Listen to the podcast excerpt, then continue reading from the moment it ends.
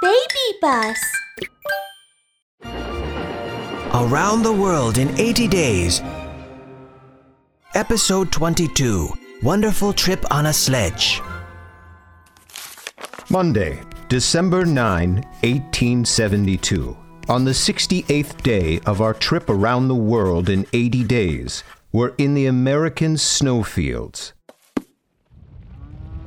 Having finally rescued Passepartout and the other two passengers successfully, the group stood on a small hill, watching the fierce buffaloes in the distance. Everyone except Mr. Fogg was terrified. Sir, why were the wild buffaloes so afraid of you? Passepartout was very curious about what caused the buffaloes to fear Mr. Fogg. Mr. Fogg silently took out a package. It's because of this. Wow, Master, I didn't know you had a secret weapon. Hey, let me see what it is. Passepartout leaned over curiously. Mr. Fogg opened the package, and a thick stench rushed to his face. Whoa, sir, your secret weapon sure has a strong smell. It's wolf droppings. Wolf droppings? Passepartout was startled. He pulled back in a hurry. It was so sudden he nearly fell over.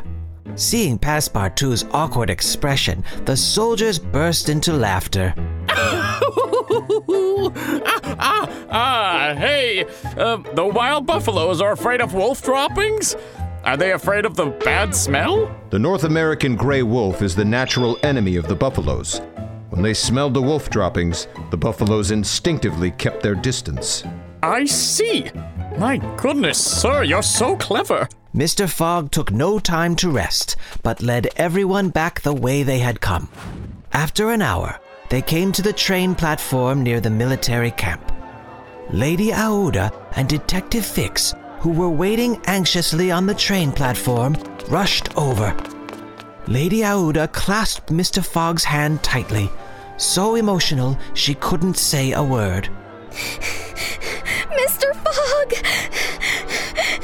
Mr. Fogg patted the back of Lady Aouda's hands gently. Don't worry.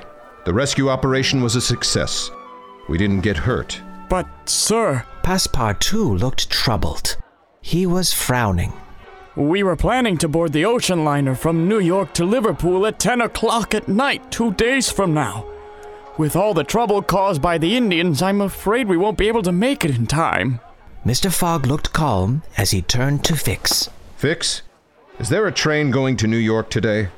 Yes, but it's tonight. Tonight? We're doomed. We're still very far away from New York. We won't be able to make it in time for the ocean liner. Mr. Fogg, I have an idea that may allow you to catch up with the ship to Liverpool. Saying that, Fix led the others to the back of the station. There was a sledge shaped like a boat parked there. A tall young man stood on the sledge. This is the sledge driver, Mr. Mudge. He was telling me about his sledge last night. He said he could take us to Omaha on the sledge. Omaha is a big city in America. There's sure to be a train going to New York there. Mr. Mudge! While Mr. Fogg was talking, Mudge jumped down from the sledge, grinning as he said, Will please call me the mighty Mr. Mudge. All right, Mr. Mudge, may I ask? Shh, don't say it. I know all about it. You want to ride in my sledge, am I right? Passepartout glared hard at Mudge. This Mr. Mud or Fudge. It's the mighty Mr. Mudge. All right, Mr. Mudge, we want to ride your sledge. We're pressed for time. Mr. Mudge? I hope you can take us to Omaha as soon as possible. I'll pay you 500 pounds. 500 pounds? Well, hey, sir, you're too generous. The mighty Mr. Mudge is honored to be at your service. Since they were in a hurry, as soon as Mr. Fogg and the others had settled down in the spacious sledge, Mr. Mudge opened up two huge sails. Powered by the wind, the sledge began flying through the vast snowfields at 60 kilometers per hour. Even though they covered themselves up tightly in woolen blankets, the howling wind made Mr. Fogg and the others feel unbearably cold. Oh, you must be very cold! No worries. Now the mighty Mr. Mudge will sing you a song. My wonderful voice will bring you warmth.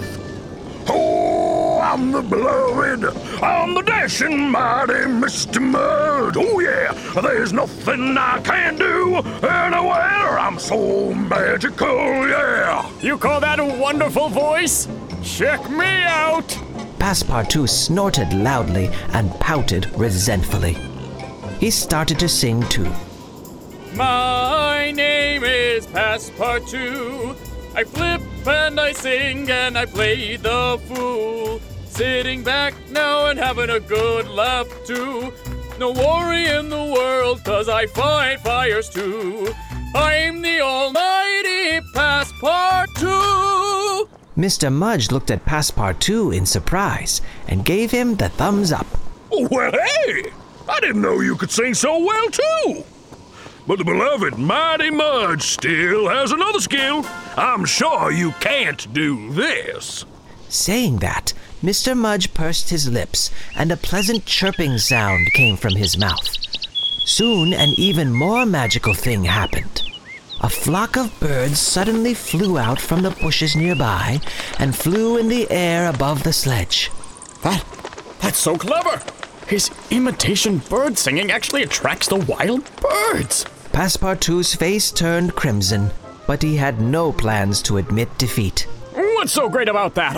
I can do it too. Passepartout copied the way Mudge pursed his lips, but what came out from his mouth was not bird song, but a long sound. Passepartout, that's the sound of a snake. You let me be. Even if it's the sound of a snake, it can still attract birds. Even if the birds don't come, it can attract other things.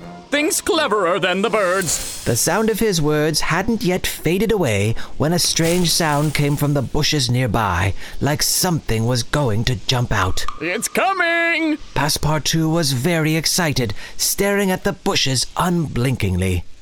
Rustle, rustle. A dozen dark forms jumped out from the bushes. Passepartout was about to cheer, but then he took a careful look. He was dumbfounded. Wolves? Wolves! The dark forms were North American gray wolves, and they were the size of calves. When they scurried out from the bushes, they charged toward the sledge. Detective Fix cried out in fear. Ah! Passepartout! You really have attracted something cleverer than birds! Wolves! They're wolves! The wonderful trip on the sledge was interrupted by North American gray wolves. How will Mr. Fogg and the rest escape from them? Will they be able to make it in time for the ocean liner bound for Liverpool? Stay tuned for the next episode.